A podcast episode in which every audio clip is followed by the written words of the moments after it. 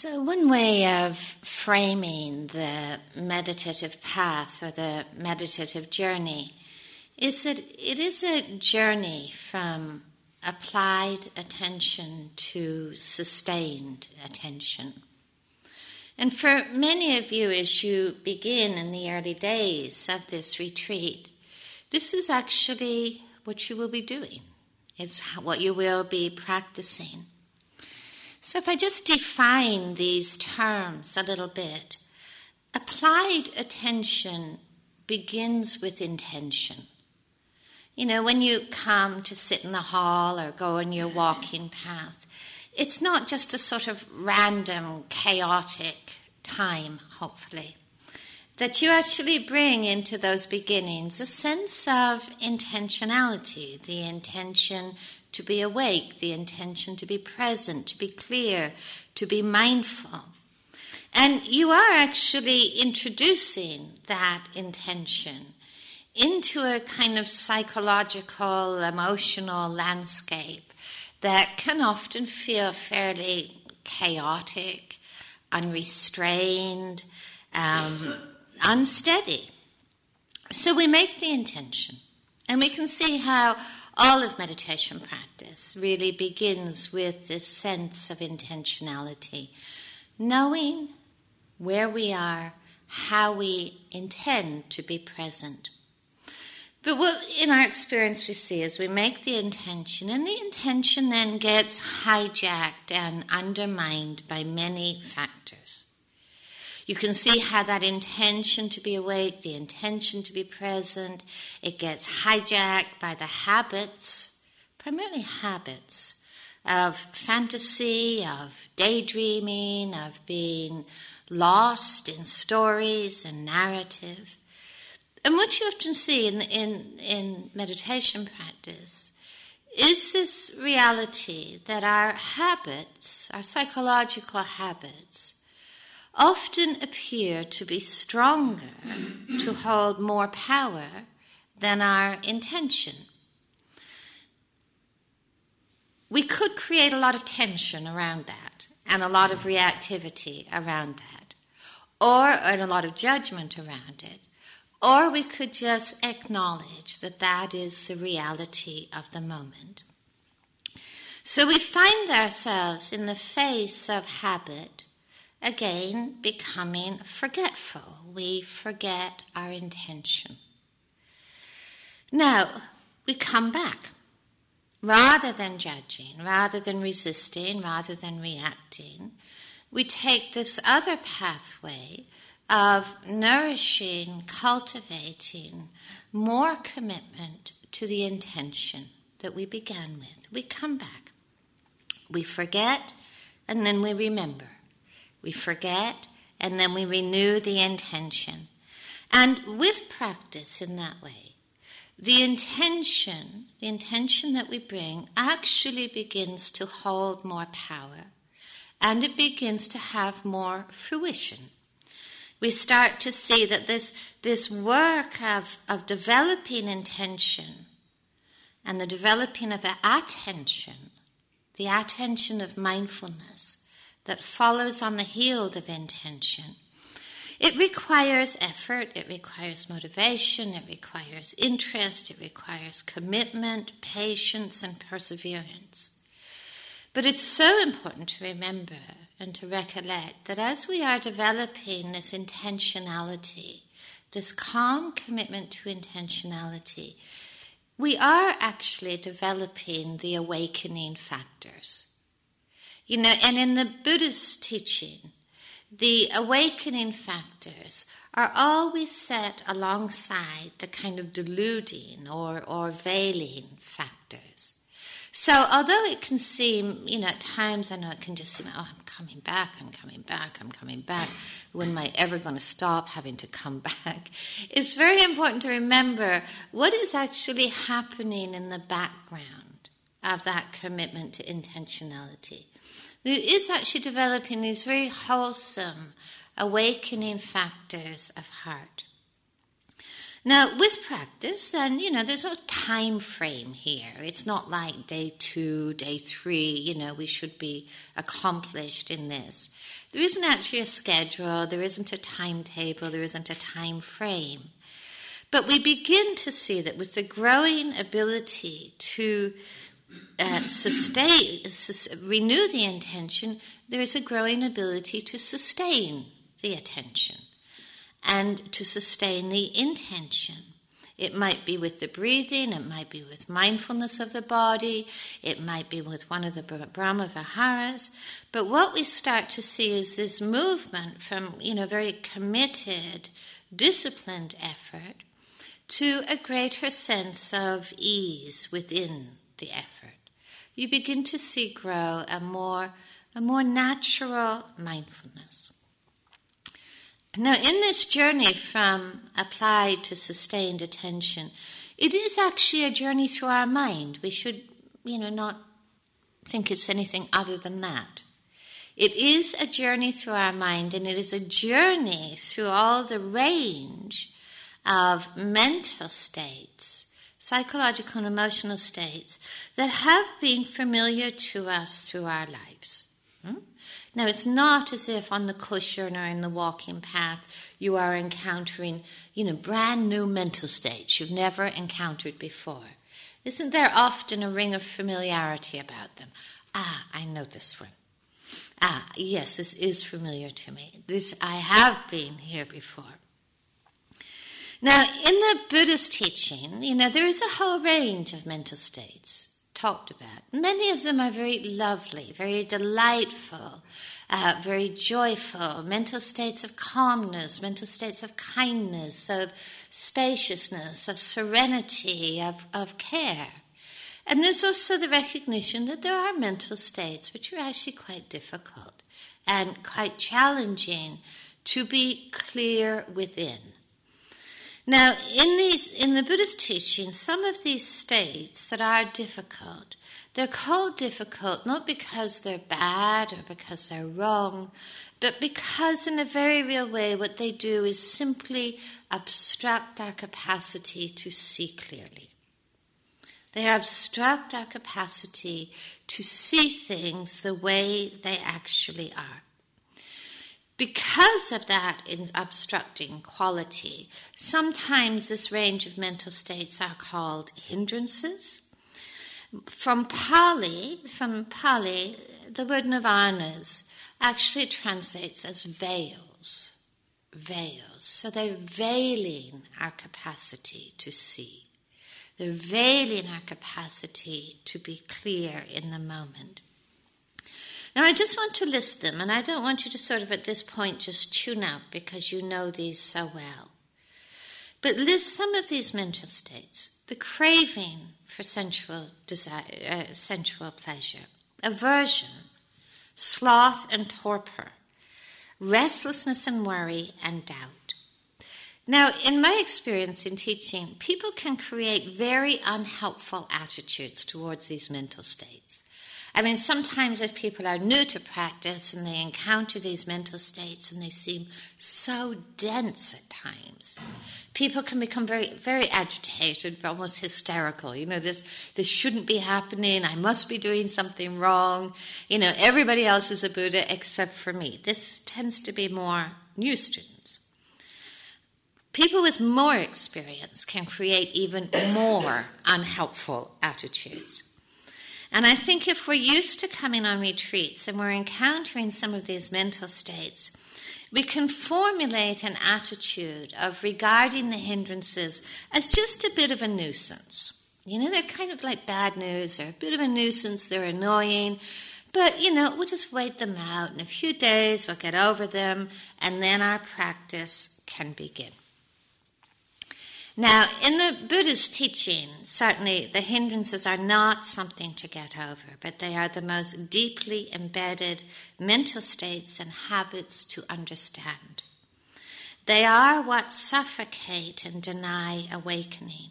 And in reality, as the Buddha presented it, is really only a fully awakened being who is free of the hindrance factors. So we get a sense of the size of the cloth You know, it's not about a few days, I get over them, and then I get on with the business that I'm supposed to be doing. We could say that actually the whole of the path is concerned with understanding and uprooting the hindrances. It's also true that the hindrances are in reality the ground of awakening. It's also important, and I think I just want to really stress this, it's very important to imagine a time that you will come into practice and into your life, and these mental states will not be present. It's very hard to, very important to hold that as a reality, rather than just seeing them as somehow part of the structure of what you go through on retreats. It's very hard to imagine a time when the hindrances are not present because they have been uprooted with understanding. Now, the Buddha used the simile of looking at your reflection in a pool of water. When we're looking in that pool of water with a mind that is cultivated by craving, it is like looking into water that is colored with dye. The presence of aversion is like looking into a pool of water that has been heated to boiling point. Sloth and torpor is like trying to see a reflection in a pool of water that has been overgrown with algae. Restlessness and worry is like trying to look into water that is agitated and stirred by strong winds. And the presence of doubt is like trying to see your reflection in water that is dark and muddy. I think you can probably relate to this in your experience. You see how these mental states really skew our capacity to see anything. Basically, um, what we don't see clearly, we also can't respond to clearly. What we don't see as it is, including the mental states, we can't respond to clearly. So then often our, our, our response to the mental states is one of another hindrance. You know, we don't like the presence of aversion or doubt, so we get agitated. You know, or we don't like the presence of sloth and torpor, so we add doubt to it. So our response to the mental state is very much colored by the mental state itself. And often what we do is we often end up with compounded hindrances. This is what we're really asked to see, not only in our practice, but of course, this is true in every area of our life. The Buddha used other similes to describe what it is like to be free from the hindrance states. He said to be free from sensual craving is, is likened to being free from debt. To be free from aversion is like recovering from a terrible illness. To be free from sloth and torpor, he likened it to being released from prison. And to be free from restlessness and worry is likened to being liberated from slavery. And to be free from doubt is like crossing a dangerous desert safely.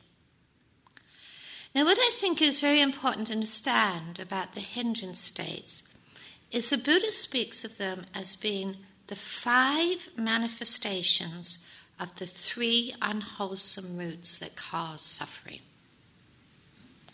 So the five hindrance states are actually differing manifestations of the unwholesome roots of craving, ill will, and delusion. So it's almost like craving and ill will and delusion are finding form and finding shape in these states of mind and reactivity. The roots of craving, ill will, and delusion, they are actually themselves a manifestation of confusion and ignorance. So to uproot the hindrances is actually to uproot the causes of suffering and suffering itself. So, I really want to put this kind of response to these mental states very much within the context of insight practice.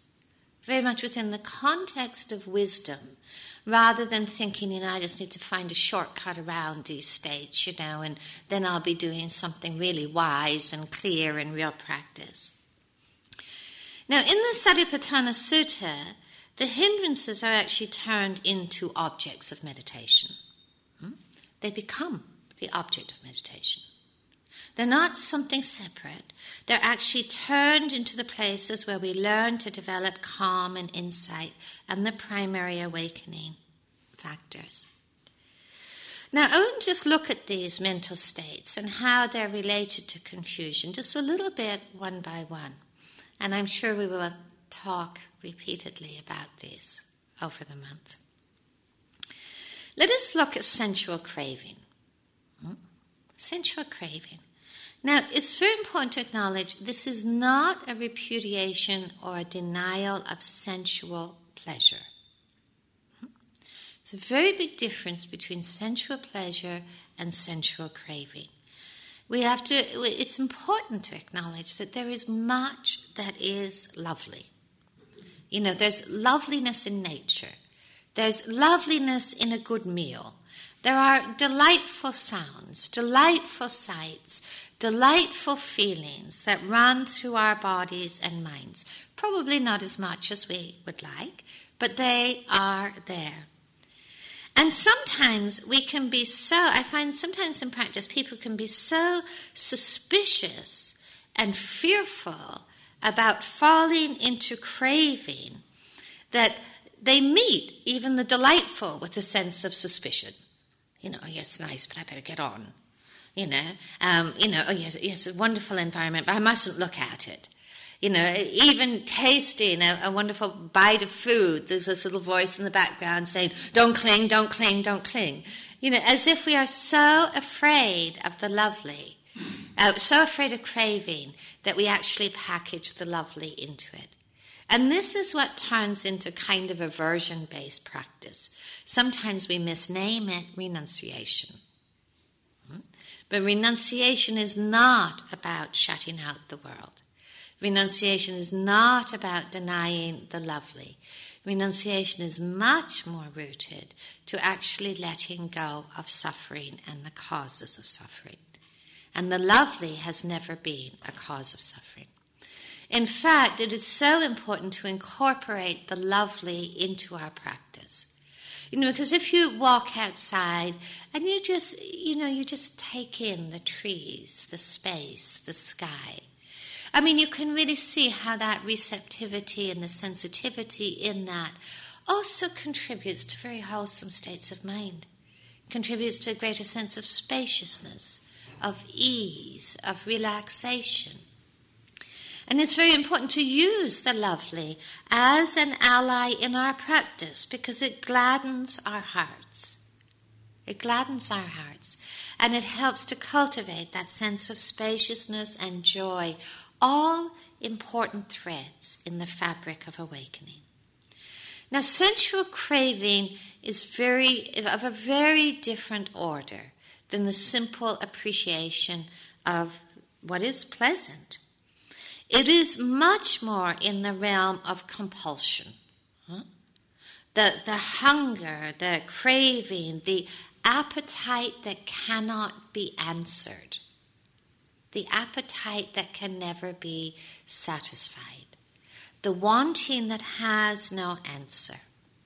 You know, and certainly, in, like in the Tibetan tradition, that, that imagery of the hungry ghost is used, you know, of these poor beings, you know, who wander for eternity through the universe, you know, with these huge stomachs and these tiny little throats and mouths, endlessly hungry, but never being able to satisfy it. And this is actually the dukkha, the suffering of craving. Is that it has no answer and it is suffering. But it is also like when the Buddha talks about understanding the hindrances, he also the, the mental states of the hindrances, he also talks about understanding the conditions from which they arise. I mean, it is not that in our day we go through our, our entire day, you know, craving, hungering, you know, uh, prowling. It's not happening every moment in the day. Hmm? It is a mental state that arises from conditions. There can be many kind of fleeting conditions that lead to the arising of craving you know, just a sense of discontent or uh, even boredom, uh, you know, sense, they can be very fleeting conditions, you know, oh, you know, I'm, I'm just not very happy right now. I think I'll go and read the notice board. It's quite pathetic at times, but, you know, we have limited answers here to craving. But there are actually much more deeper roots of craving out there. And I think the deeper roots of craving really lie within a sense of insufficiency. You know, there is just not enough in this moment, or I am not enough.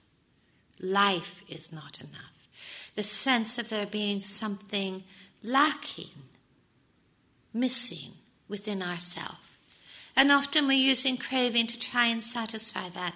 But the Buddha actually talks about the delusion of craving because it is really looking for happiness in the wrong places. It's looking for sufficiency in the wrong places. It is looking for contentment in places where it cannot be found.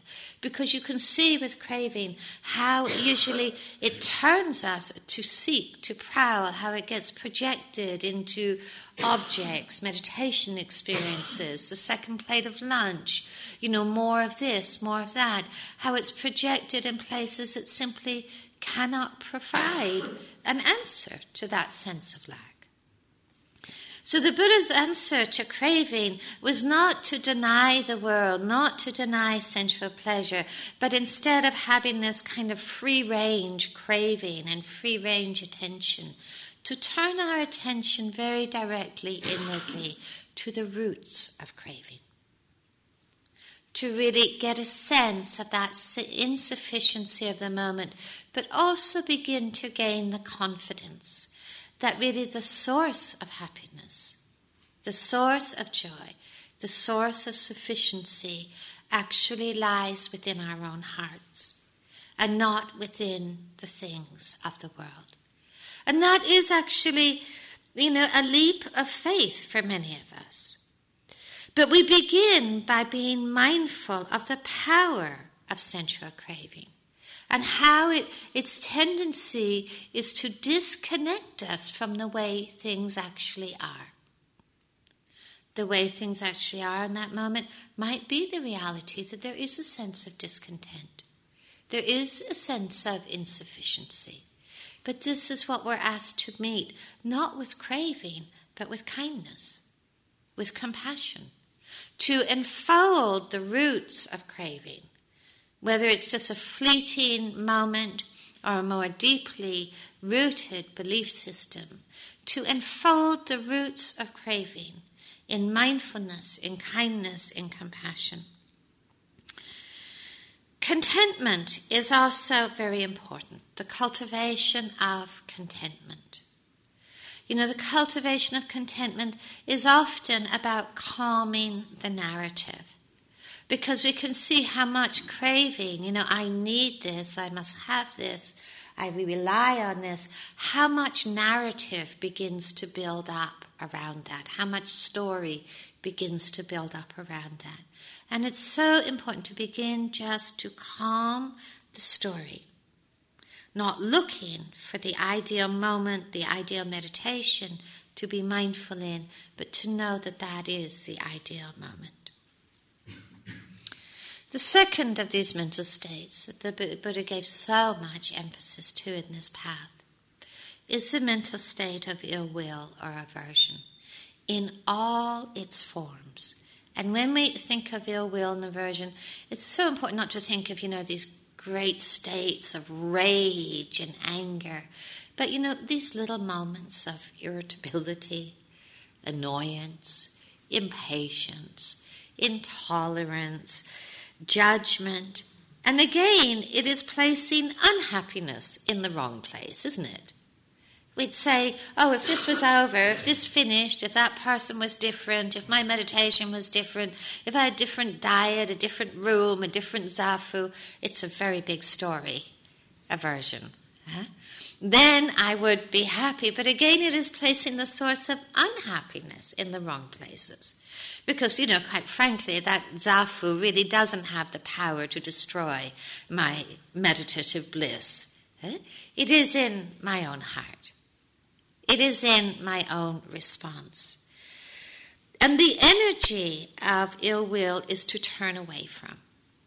The energy of mindfulness is to turn towards. And throughout the whole of the teaching, you know, the Buddha recognized this incredible power of ill will in our lives, in our minds, in our world, the suffering that is caused from it. And he really just said there is one antidote, which is kindness which is kindness. And he didn't talk about necessarily, you know, necessarily formally practicing metta or loving kindness meditation, but he spoke about kindness being the underlying attitude, crucial attitude of all meditation practice.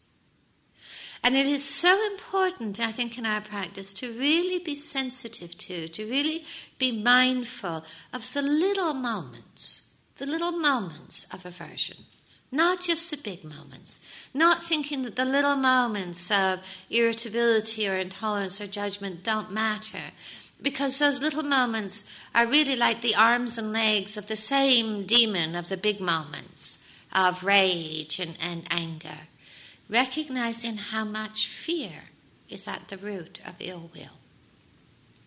The fear of not being able to bear, the fear of being overwhelmed, the fear of being harmed in some way. How that leads to the reactivity of pushing away, of overcoming, of trying to get away from.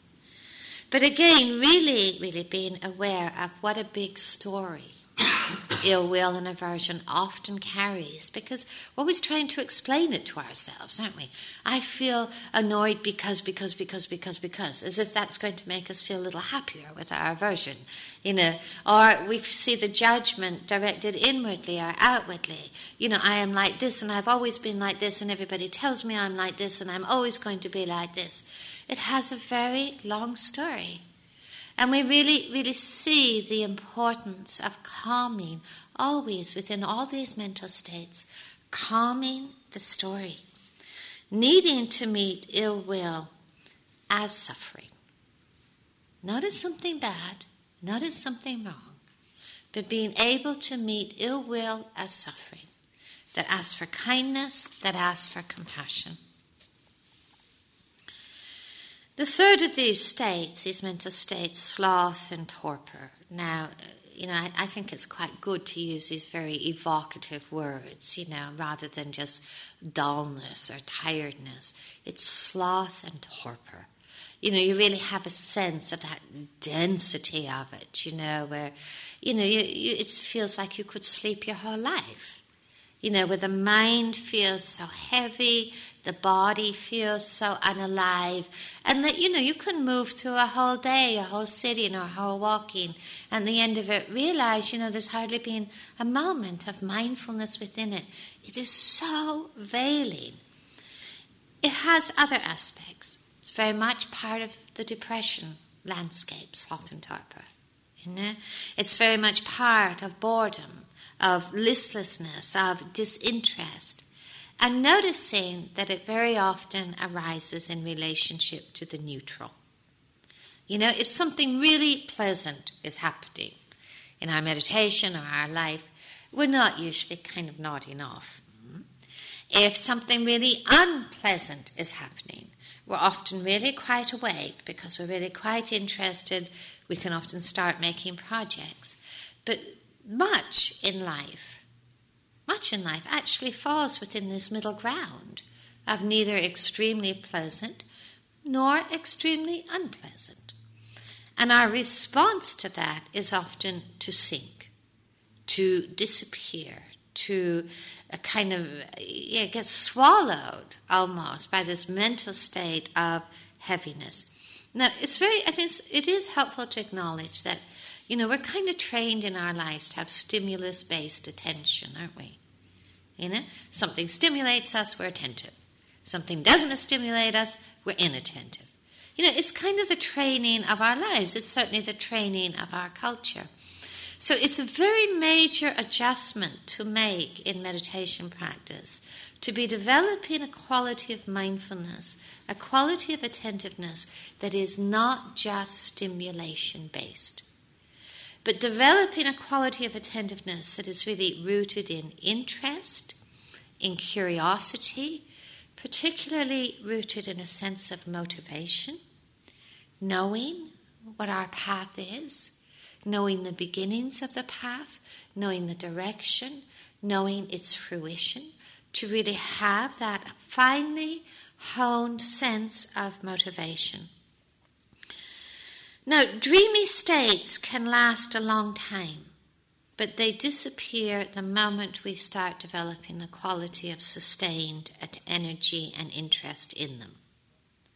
So, rather than getting over sloth and torpor and then being interested, it's very important to acknowledge this is what we're asked to be interested in to really explore this mental state that can appear in so many different areas in our lives because this is where we're really developing this different quality of mindfulness, which is not based simply on being forced into attentiveness by stimulation. Sometimes it's a question of committing to one sitting of interest and sustained energy, one walking of sustained interest and energy. The fourth of these mental states is restlessness and worry. Now, the reality is, I think we live in a very agitated world, and we can be all too familiar with an agitated mind. We can worry about anything. We can be agitated about anything. We can worry about lunch. We can worry about whether we're going to get enough sleep tonight. We can worry about what happens after the retreat. We can worry about what that sitting's going to be like. We can worry about the person in the retreat who we're struggling with. There is no rest, and it is so important to see that agitation and restlessness and worry is picking up on this very human core theme of anxiety of anxiety. You know, and a Christian mystic once said that anxiety is the mood of ignorance. Anxiety is the mood of not knowing, of not having a sense of refuge, not having a sense of, of ease, not having a place of, of confidence, not having a sense of inner, inner stability and resources. Anxiety is always going to be the response to that. Now, it is very important to be aware of the body when there's restlessness and worry because it will move. You know, the sense doors will be in kind of overdrive. You know, the eyes will be moving, the ears will be moving, the you know, the body will be moving. Everything will be wanting to move. Eh? Wanting to move, and the mind will be moving. It is where we tend to do a lot of proliferating thinking a lot of constructing. What do we place in the middle of restlessness and worry? Calm. Not just look at calm as a fruition, but as a cultivation. The cultivation of calm. And some of you have heard me tell this before, but one time on a retreat, somebody was in the midst of tremendous restlessness and agitation, found themselves doing what people can do at reading the instructions on the fire extinguisher.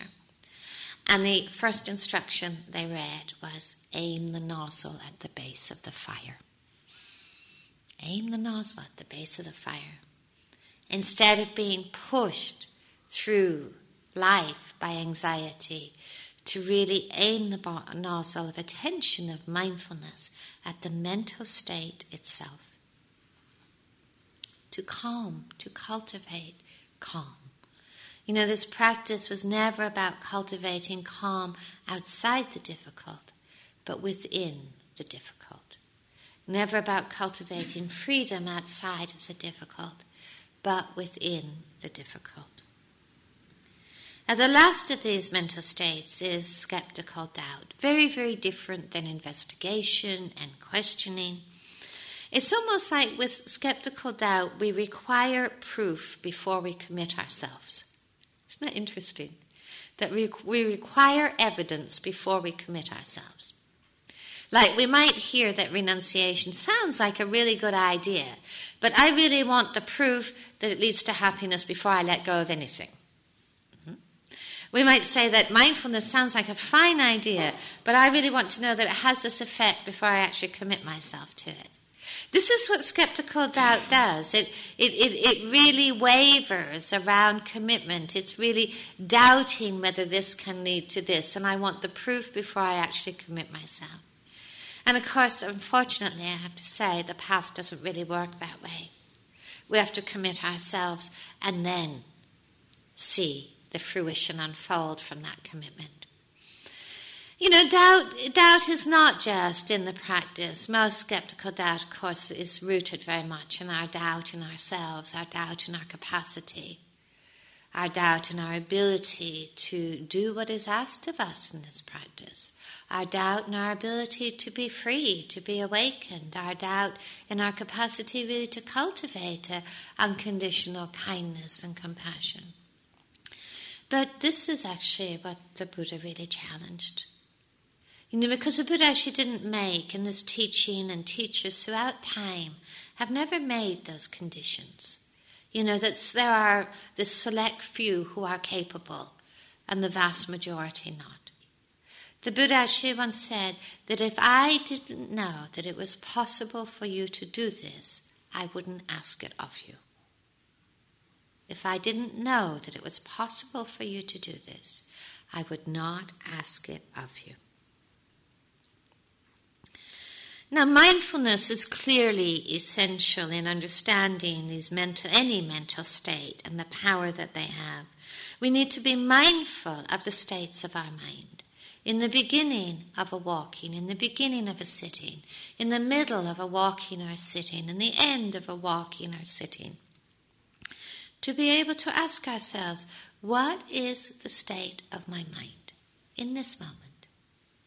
It's not asking for judgment, but it is asking us to cultivate that kind of clarity, being aware of how our mental states are the forerunners of our choices, our actions, the kind of thoughts that we have, asking for a profound level of attentiveness, of mindfulness to come out really of the prison of the hindrances to know that there is a way out, that there is an end to the, these unhelpful mental states. And that end is really born of understanding them, understanding the mental states as they are present and responding wisely, rather than responding with yet another unhelpful mental state. It is rooted in the entire practice of insight meditation. And it is, we do not have to look far for mental states. Everyone has one right now. And it is simply knowing that we can be aware of that.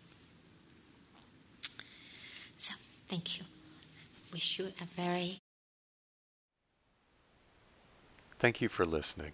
To learn how you can support the teachers and Dharma Seed, please visit dharmaseed.org slash donate.